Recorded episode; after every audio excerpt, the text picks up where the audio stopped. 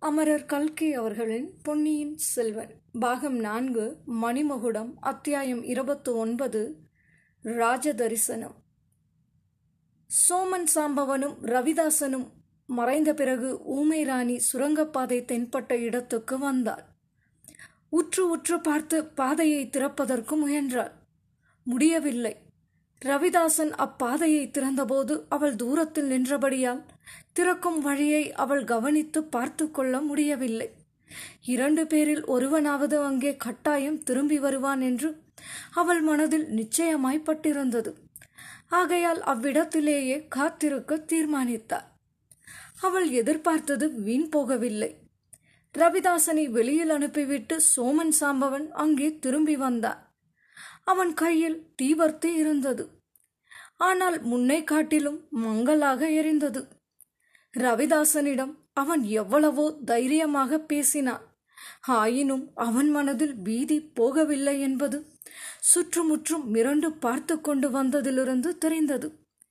சுரங்கப்பாதை திறந்த இடத்தின் அருகில் வந்து அவன் பீதியுடன் உட்கார்ந்து கொண்டான். சற்று நேரத்துக்கெல்லாம் தீவர்த்தி அணைந்து விட்டது. பிறகு அவன் சுவரின் உச்சியின் மீதிருந்த பலக்கணியை அடிக்கடி அண்ணாந்து பார்த்து கொண்டிருந்தான். அதன் வழியாக உள்ளே வந்து வெளிச்சம் சிறிது சிறிதாக மங்கி மறைந்து கொண்டிருந்தது. நன்றாக வெளிச்சம் மங்கி சூரியன் அஸ்தமித்து விட்டது என்று அறிந்த பிறகு அவன் சுரங்கப்பாதையை மறுபடியும் திறக்கத் தொடங்கினான். இப்போது மந்தாகினி அதன் சமீபமாக வந்து நின்று கொண்டார். பாதை திறந்தது. சோமன் சாம்பவன் அதனுள் இறங்கப் போனான். அப்போது அந்த நிலவரையில் அவனுக்கு வெகு சமீபத்தில் கிரீச் என்ற நீடித்த ஓலக்குரல் ஒன்று கேட்டது. சோமன் சாம்பவன் தன் வாழ்நாளில் எத்தனையோ பயங்கரங்களை பார்த்தவன்தான் ஆயினும் அந்த மாதிரி அமானுஷ்யமான ஒரு சத்தத்தை அவன் கேட்டது இல்லை. பேய் என்பதாக ஒன்று இருந்து அதற்கு குரலும் இருந்தால் அது இப்படித்தான் இருக்க வேண்டும் என்று தோன்றியது. முதல் தடவை அக்குரல் கேட்டதும் சாம்பவன் தயங்கி நின்றான். அதன் எதிரொலி நிற்கும் வரையில் காத்திருந்தான். இரண்டாம் தடவை அந்த ஓலக்குரலை கேட்டதும் அவன் உடம்பின் ரோமமெல்லாம் குத்திட்டு நிற்கத் தொடங்கிவிட்டது. மூன்றாம் தடவை இன்னும் சமீபத்தில் கேட்ட பிறகு அவனுடைய உறுதி குலைந்து விட்டது அந்த இருளடர்ந்த நிலவரையில் வழித்துறை கவனியாமல் குருட்டாம் போக்காக ஓடத் தொடங்கினான். அவன் மறைந்ததும் ஊமை ராணி அந்த பாதையில் இறங்கினான். சில படிகள் இறங்கிய பிறகு சமத்தரையாக இருந்தது. அதில் விடுவிடுவென்று நடந்து போனாள். சோமன் சாம்பவன் அவள் இறங்குவதை பார்த்திருந்து திரும்பி வந்தாலும் அவளை பிடித்திருக்க முடியாது. அவ்வளவு விரைவாக நடந்தாள். நரகத்துக்கு போகும் தொலைவில்லாத இருண்ட வழியைப் போல தோன்றியது. ஆயினும் அதற்கும் ஒரு முடிவு இருந்தது. செங்குத்தான சுவரில் முடிந்த இடத்தில் மேலே இடைவெளி சிறிது தெரிந்தது. சில படிகளும் கைக்கு தென்பட்டன. அவற்றின் வழியாக ஏறியபோது தலையில் திடீரென்று முட்டியது. பாதாள பாதையின் படிகளுக்கும் மேலே தலை முட்டிய இடத்துக்கும் நடுவில் சிறிய சிறிய இடைவெளிகள் காணப்பட்டன. அவற்றின் ஒன்றில் நுழைந்து வெளியில் வந்தார் சுற்றிலும் பெரிய பெரிய பூத வடிவங்கள் தென்பட்டன. ஈழத்தீவில் பிரம்மாண்டமான சிலை வடிவங்களை பார்த்தவளானபடியால் அந்த காட்சி அவளுக்கு திகைப்பை உண்டு பண்ணவில்லை. தான் வெளிவந்த பாதை எங்கே முடிகிறது என்பதை நன்றாய் கவனித்துக் கொண்டார். பத்து தொலை ராவணன் தன் இருபது கைகளினாலும் கைலயங்கிரியை பெயர்த்து எடுத்து கொண்டிருந்தான். மலைக்கு மேலே சிவனும் பார்வதியும் வீற்றிருந்தார்கள். ராவணன் மலையை தூக்கிய இடத்தில் கீழே பள்ளமாயிருந்தது. மேலே தூக்கி நிறுத்திய மலையை அவனுடைய இருபது கைகளும் தாங்கிக் கொண்டிருந்தன.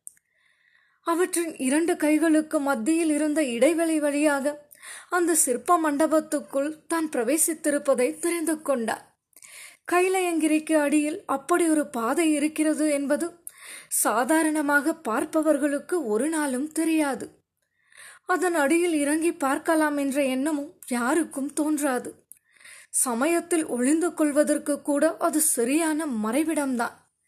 சில மணி நேரம் அந்த சிற்ப சுரங்கப்பாதையின் அதிசயத்தை பார்த்து கொண்டிருந்துவிட்டு மந்தாகினி அச்சிற்ப மண்டபத்தை சுற்றினார். வெளிச்சம் மிக குறைவாயிருந்த போதிலும் இரவில் பார்த்து பழக்கமுற்ற அவளுடைய கூரிய கண்களுக்கு எல்லாம் நன்றாக தெரிந்தன. ஓரிடத்தில் சோழ குலத்து முன்னோர்களில் ஒருவரான சிபி சக்கரவர்த்தி புறாவின் உயிரை காக்க தம் உடலின் சதைகளை அறுத்து கொடுக்கும் காட்சி சிலை வடிவத்தில் இருந்தது. சிபியின் வம்சத்தில் பிறந்தவர்களானபடியால் சோழர்களுக்கு செம்பியன் என்னும் பட்டம் உரியதாயிற்று. அந்த சிற்பத்தை கூர்மையாக கவனித்த பிறகு ஊமை ராணி அப்பால் சென்றார். காவேரி நீண்டு வளைந்து மலைப்பாறைகளின் வழியாகவும் மரமடர்ந்த சோலைகளின் வழியாகவும் சென்றது. அதன் இருபுறமும் அநேக சிவன் கோயில்கள் இருந்தன. கடைசியாக காவேரி கடலில் கலக்க வேண்டிய இடத்தில் அந்த சிற்ப மண்டபத்தின் மதில் சுவர் இருந்தது.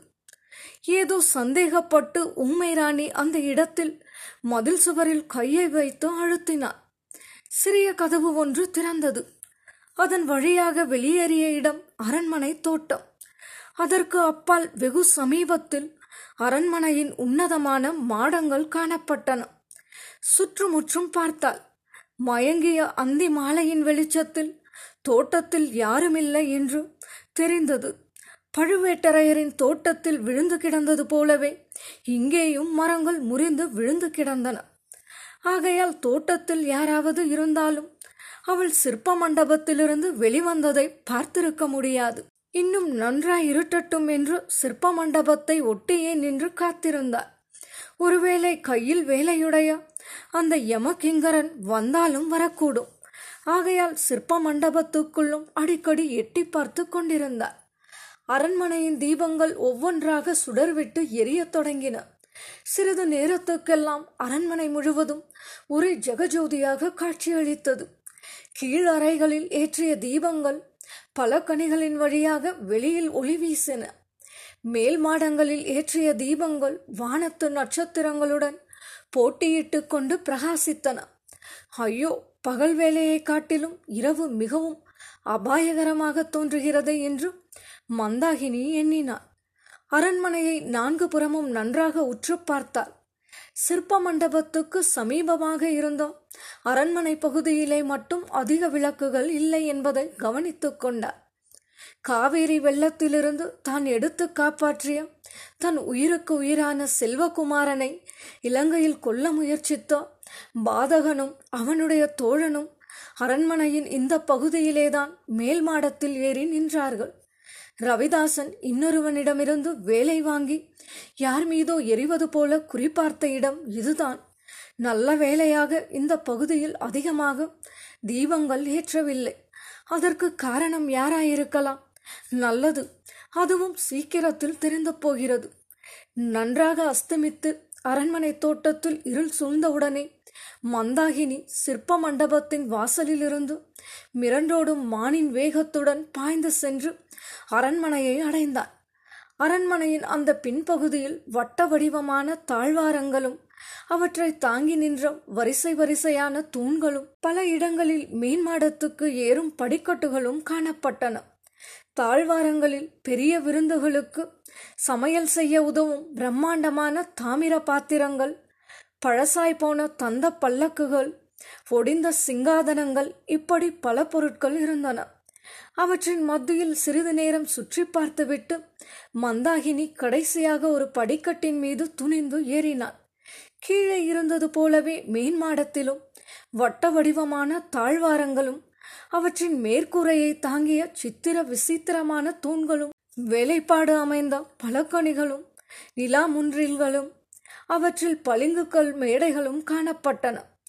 மனித சஞ்சாரம் அற்றதாக தோன்றிய அந்த மேன்மாட கூடங்களில் மந்தாகினி சுற்றி சுற்றி அலைந்தாள். மாடத்தின் உட்புறத்து ஓரங்களுக்கு போக அவள் மிகவும் தயங்கினாள். ஓரிடத்தில் உட்புறத்தில் கீழே இருந்த தீப வெளிச்சம் வருவதைக் கண்டு அங்கே போய் தூண்மறைவில் எட்டி பார்த்தாள். ஆகா அவள் பார்த்தது என்ன? பார்த்த கண்களை திருப்பவே முடியாத காட்சிகளை பார்த்தாள். ஒரு விசாலமான மண்டபத்தின் மத்தியில் சித்திர வேலைப்பாடு அமைந்த சப்ரமஞ்ச கட்டிலில் ஒருவர் சாய்ந்த வண்ணம் படுத்திருந்தார். அவரை சுற்றிலும் நான்கு ஸ்திரீகளும் இரண்டு ஆடவர்களும் அச்சமயம் நின்றார்கள். படுத்திருந்தவரிடம் அவர்கள் பயபக்தி கொண்டவர்கள் என்பது அவர்களுடைய தோற்றத்திலிருந்து தெரிந்தது. சிறிது தூரத்தில் இன்னும் அதிக மரியாதையுடன் இரு தாதி பெண்கள் நின்றார்கள். ஒரே ஒரு தீபம்தான் அந்த மண்டபத்தில் எரிந்தது. அதுவும் கட்டிலுக்கு அருகில் இருந்த விளக்கு தண்டின் மீது பொருத்தப்பட்டு மங்கலான வெளிச்சத்தையே தந்து கொண்டிருந்தது. சுற்றிலும் நின்றவர்களை முதலில் மந்தாகினி பார்த்தார். அவர்களில் ஒருத்தி தன் உயிருக்குயிரான சகோதரன் மகள் பூங்குழலி என்பதை அறிந்தார் மற்றவர்களையும் அவள் முன்னம் சில தடவை மறைவான இடங்களிலிருந்து பார்த்திருக்கிறாள். ஆனால் அவர்கள் எல்லாம் யார் யார் என்பது அவ்வளவு நன்றாய் தெரியாது. சுற்றி நின்றவர்களை பார்த்துவிட்டு மிக மிக தயக்கத்துடன் மந்தாகினி கட்டிலில் படுத்திருந்தவரை பார்த்தார் அவளுடைய நெஞ்சு ஒரு கணம் ஸ்தம்பித்து விட்டது ஆம் அவரேதான். எத்தனையோ யுகம் என்று சொல்லக்கூடிய நீண்ட காலத்துக்கு முன்னால் தான் சின்னஞ்சிறு பெண்ணாக ஓடி விளையாடி காடுகளில் திரிந்து கொண்டிருந்த காலத்தில் ஓரிடத்தில் வந்து ஒதுங்கி தன் உள்ளத்தையும் உயிரையும் கொள்ளை கொண்ட மனிதர்தான். தான் வாழ்ந்திருந்த பூதத்தீவை சில காலம் சொர்க்கலோகமாக ஆக்கியிருந்தவர்தான். பெரிய கப்பலில் கூட்டமாக வந்தவர்களால் அழைத்து போகப்பட்டவர்தான். ஆஹா அவர் இப்போது எப்படி மாறிப்போயிருக்கிறார்? பூர்வ ஜென்மம் என்று சொல்லக்கூடிய அந்த நாட்களுக்கு பிறகும் மந்தாகினி அவரை பல தடவை அவர் அறியாமல் பார்த்திருக்கிறார்.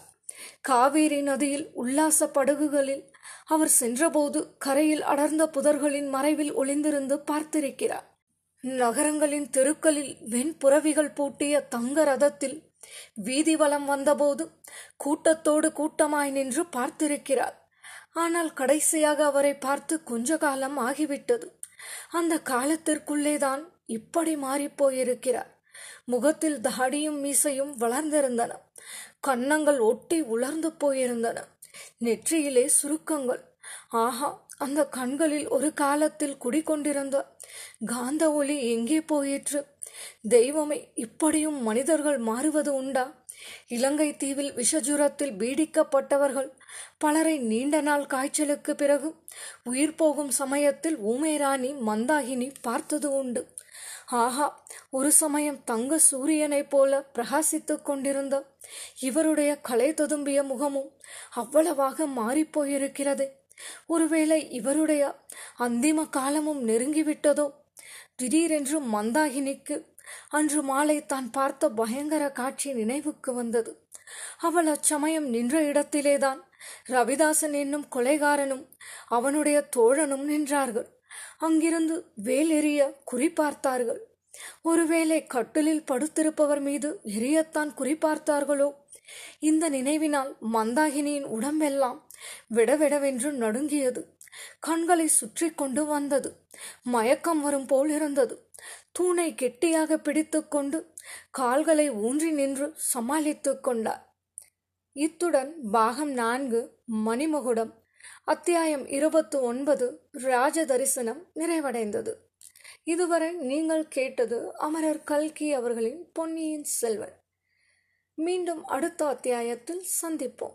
குரல் வண்ணம் உமாச்சாரி. நன்றி.